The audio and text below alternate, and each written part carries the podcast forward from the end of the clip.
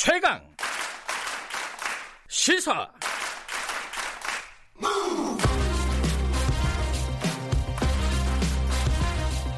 지금 여러분께서는 김경래 기자의 최강 시사를 듣고 계십니다. 네, 김경래 최강 시사 듣고 계십니다. 지금 뉴스 브리핑에서 잠깐 말씀드렸었는데 김정은 국무위원장이 신년사를 내놓지 않았습니다. 육성으로는요. 전원회의 보도문 발표로 대신을 했는데 여기에 충격적인 실제 행동에 나서겠다 이런 말이 들어가 있습니다. 어, 걱정이 많이 되죠. 이, 전문가와 함께 관련 얘기 좀 나눠보겠습니다. 한동대 국제지역학과 박원건 교수님 연결되어 있습니다. 안녕하세요. 예, 안녕하세요. 네, 새해 복 많이 받으세요. 새해 복 많이 받으십시오. 네. 어, 어제 이쪽 북한에서 나온 어떤 발표문이 사실 좀 걱정되는 부분이 있습니다. 일단 육성 신년사가 안 나온 이유도 여러 가지로 해석을 하고 있는데 교수님은 어떻게 네. 보십니까? 뭐 한 세 가지 정도로 해석이 되는데요. 네. 향후 저는 오히려 전략적 유연성과 융통성을 위해서 그렇게 했다라고 생각이 됩니다. 네. 어제 나온 내용들 보면은 좀 강한 표현들이 있었죠. 예를 들어서 뭐 날강도 비고 네. 파리암치한 비고 뭐 이런 거를 김정은 위원장이 육성으로 얘기를 했으면 그 다음에 미국과의 관계를 유지하는 게 좀 어려웠죠. 아하. 그래서 그런 이유도 있었고요. 두 예. 번째는 원래 신년사는 작년, 그러니까 2019년 한 해에 대한 평가를 해야 되거든요. 네. 근데 뭐 잘 아시다시피 작년은 북한 입장에서 평가할 것이 없죠. 오히려 음. 여러 가지 실패가 많았기 때문에 네. 성과가 없었고 그런 거를 또 본인이 직접 얘기하기에 어려움이 있었고 세 번째가 제일 중요한데 계속 새로운 길을 북한이 얘기를 하지 않았습니까? 네. 근데 뭐 우리가 많이 얘기를 했습니다만 결국 새로운 길은 없었죠. 네. 그 신년사에서 새로운 것을 밝혀야 되는 부담감 뭐 그런 것들이 종합적으로 작용하지 않았나 그렇게 판단합니다. 음, 그래요.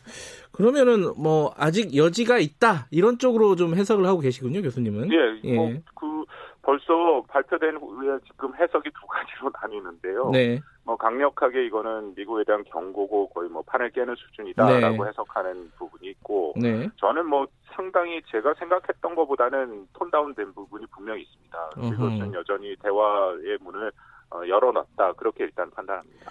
그러니까 지금 교수님 말씀하신 그 가장 큰 근거 중에 하나로 지금 얘기가 나오는 게 핵 억제력 강화의 폭과 심도는 미국의 향후 입장에 따라 상향 조정될 수 있다 이렇게 얘기를 했거든요. 네. 요게 되게 의미심장하더라고요. 뭐 그렇습니다. 이것은 전체적으로 그 뭐 미국과의 그런 대화와 협상의 가능성을 어, 열어놨다라고 읽을 부분이 있죠. 네. 특히 이걸 영어 표현을 보면 네. 이 상향 조정 대신에 적절히 조정한다. 음. 그러니까 영어로 properly coordinate를 한다. 그렇게 표현이 그 조금 더 완화된 표현을 썼습니다. 으흠. 그리고 제가 말씀드린 것처럼 전반적으로 이런 제가 해석을 하게 되는 이유가 완전히 이제 핵심은 그거 아닙니까? 결국 이 북한이 하고 있는 핵과 미사일 실험 유예를 철회하지 않을 것이냐, 네. 철회하지 철회할 가능성이 있다라는데 그것도 좀 애매하게 얘기를 했거든요. 해석에 네. 따라 좀 다를 수 있고 또 하나는 뭐 핵심적으로 그 미국과의 모든 비핵화 협상을 완전히 단절을 하겠다. 그런 표현도 사실은 정확히 나오지는 않았습니다. 음흠. 그리고 지금 전략무기 얘기가 나오는데 네. 전략무기가 물론 핵무기죠. 네. 그럼에도 딱 핵무기라고 표현을 하지는 않았습니다. 음흠. 그 한반도 비핵화는 영원히 없을 것이다. 이 말 앞에도 단서는 붙어 있어요. 미국이 대북 적대시 정책을 끝까지 추구한다면 이렇게 붙어 네. 있는데 네. 그것도 같은 네. 맥락이겠네요, 그죠? 그렇습니다. 그런 네. 표현들이 종종 나오는데요. 네. 늘뭐 좀 강력한 표현이 있지만 앞에 이제 조건이 붙은 거죠. 음흠. 그것도 이번에 이 발표 나오기 전에 우리가 여러 가지 예상을 할때 네. 과연 조건을 붙여서 나오느냐 안 나오느냐가 이게 굉장히 중요하다라고 얘기를 했었거든요. 네. 많은 부분이 지금 말씀하신 것처럼 뭐뭐 하면은라는 조건이 붙어 있죠. 네. 근데 지금 아까 말씀하신 전략 무기 관련해서요. 예. 이게 뭐 충격적인 실제 행동에 나서겠다. 뭐 멀지 않아라는 표현도 썼고요. 근데 예. 이게 북한이 이런 말들을 공개적으로 내뱉으면은 반드시 한다면서요, 실행은. 어, 그렇죠. 예. 예. 그렇다면 이 부분 뭐 ICBM이나 이런 부분들을 어, 실험 발사할 하겠다라는 뜻으로 읽을 수 있는 거 아닙니까? 이 부분은? 그건 북한이 의도한 거죠. 음. 그 가능성을 완전히 닫아놓으면은 북한이 협상이나 미국을 압박할 수단이 없어지는 거기 때문에 네. 그 부분에 대해서 열어놓은 겁니다. 근데 실질적으로 시기를 못 박지는 않았어요. 그 네. 말씀하신 추경적인 실제 행동 같은 경우에도 앞부분에 보면 우리 인민이 당한 고통과 억제된 발전의 대가를 깨끗이 다 받아내기 위하다라는 얘기는 있지만 네. 언제 하겠다라는 얘기는 없거든요. 네. 그러니까 물론 말씀드린 전략 무기를 또 목격하게 될 것이다라는 얘기도 분명히 있긴 있습니다. 네. 근데 그것을 언제 목격하게 될 것이다라는 말은 없는 거죠. 그러니까 전반적으로 이것을 어떻게 읽어내느냐, 뭐 제가 지금 이거는 해석에 반대하는 분들도 있을 것 같은데 예, 예. 어떻게 읽어내느냐에 따라서 이거는 협상 여지를 열어놨다 닫아놨다가 다 가능하고 저는 북한이 그걸 노렸다고 봅니다. 아하. 이미 이런 식으로 얘기가 되는 게 이건 해석에 따라 나중에 북한이 협상을 할 때도 그만큼 협상력과 유연성을 발휘할 수 있는 거죠. 근데 이제 여기에 대한 미국의 반응 그러니까 바로 나왔어요. 또 트럼프 대통령이 다른 행사 중에 기자들 질문에 대답을 한 건데 뭐 통상적으로 많이 했던 얘기를 반복했습니다. 좋은 관계다, 약속을 네. 지킬 거다라고 얘기를 했는데 계속 이, 이, 이 상태예요. 북한은 미국 보고 뭐 좀 해라. 우리는 할 거 다 하지 않았냐라고 얘기하고 미국은 아니 지금 폼피오 장관 말도 아니 우리가 할 건 했다. 그 네. 나머지 건 어, 북한의 선택에 달려 있다라고 서로 간에 미루기만 하고 아무것도 진전이 안 되는 상황. 네. 이게 올해도 계속되지 않을까라는 좀 걱정이 들더라고요. 뭐 계속될 수 있습니다. 그럼에도 네. 저는 저는 이제 폼페이오 장관과 그 트럼프 대통령의 발언을 보면 반응이 금세 나왔죠 말씀하신 네. 것처럼. 네. 이게 일단은 전원회의를 보고 나온 발언인데 전원회의에서 그 결과가 강력하게 미국에 대한 경고라든지 뭐 트럼프 대통령에 대한 비난이 있었으면 트럼프 대통령이 이런 발언을 하진 않죠. 그런데 지금 보니까 이뭐 전체적인 발언을 어, 상당히 좀 절제했습니다. 보니까 네, 예. 그 비핵화란 얘기가 있지만 여전히 뭐 김정은과 관계가 좋다라고 얘기를 해놓은 것은 앞으로의 대화의 재개 가능성을 열어놓은 거죠. 네. 물론 지금 말씀하신 것처럼 대화가 된다 하더라도 과연 어, 양측의 합의를 이룰 수 있을 것인가는 굉장히 다른 얘기입니다. 네. 저는 일단은 이 전반적으로 말씀드리면 북한이 이른바 그럭저럭 버티기 들어갔다 그렇게 표현 그렇게 일단 판단이 되거든요. 의미는 올 11월에 미 대선이 있지 않습니까? 네. 그러니까 대선까지는 이런 식으로 압박과 또 때로는 대화도 뭐좀 뭐 대화도 이루어질 수 있다, 북미 간에 이루어질 수 있다고 보는데요. 그래도 합의는 이루지 않는 거죠. 음흠. 왜냐하면 북한 입장에서도 지금 합의를 해봤자 11월 대선 결과에 따라서 어떻게 될지.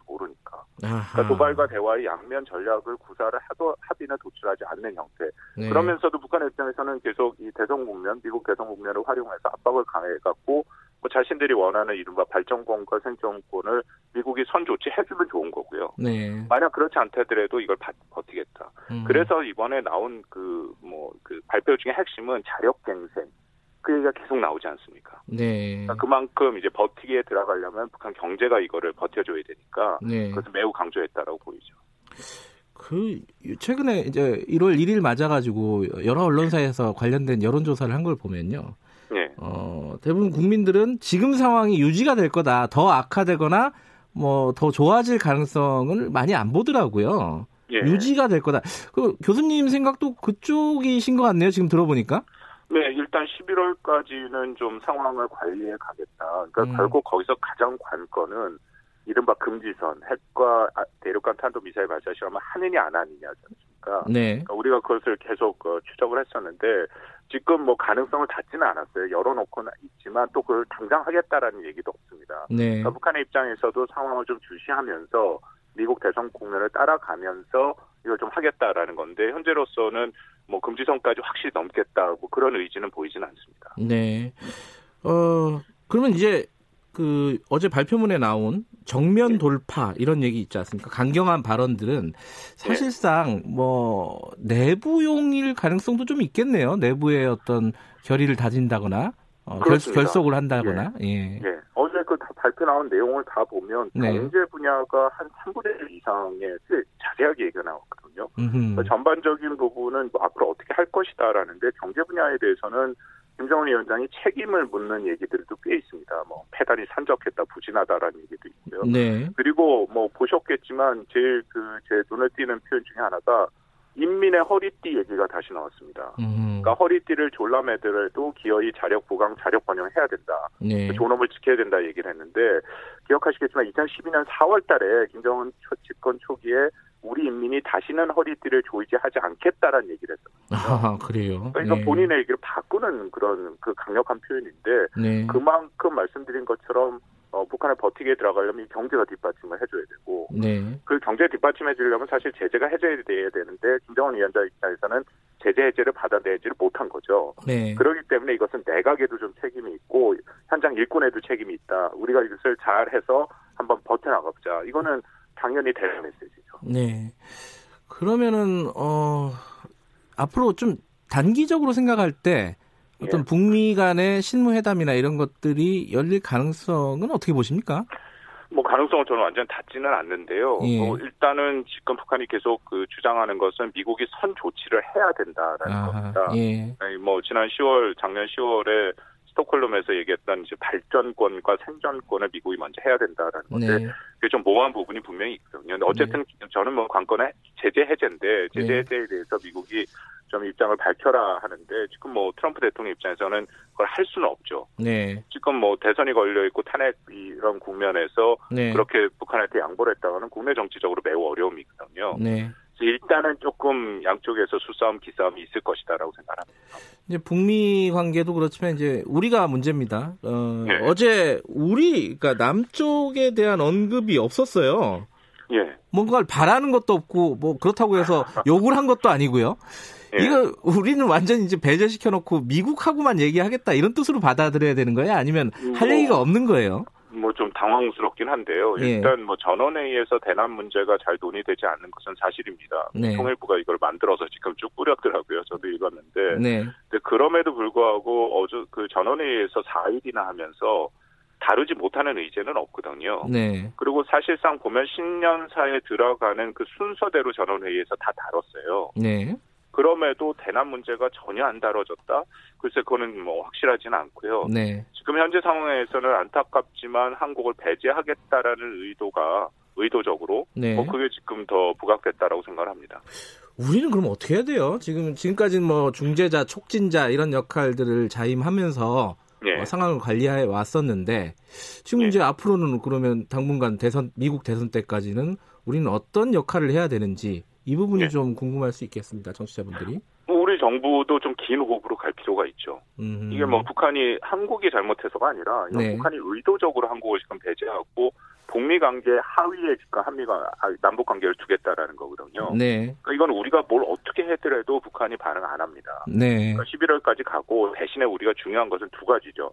일단은 이전보다 훨씬 더 어, 한미 간의 공조가 중요해졌습니다. 네. 특히 이제 두 가지 말씀드린 게 첫 번째가 어쨌든 북한이 금지선을 넘으면 안 되죠. 네. 판이 깨지는 거기 때문에 그렇지 않도록 하기 위해서 한미가 계속 그 공조를 해야 되는 거고요. 네. 두 번째는 혹시라도 금지선을 넘을 경우에 어떻게 한미가 대응할 것이냐. 네. 그것도 매우 중요하거든요. 그걸 뭐 음. 전혀 지금 부인하고 준비 안 했다가는 2017년 상황으로 돌아갈 수 있기 때문에 네. 그 부분에 대해서도 한미가 철저히 공조하는 것이 중요하다고 생각합니다.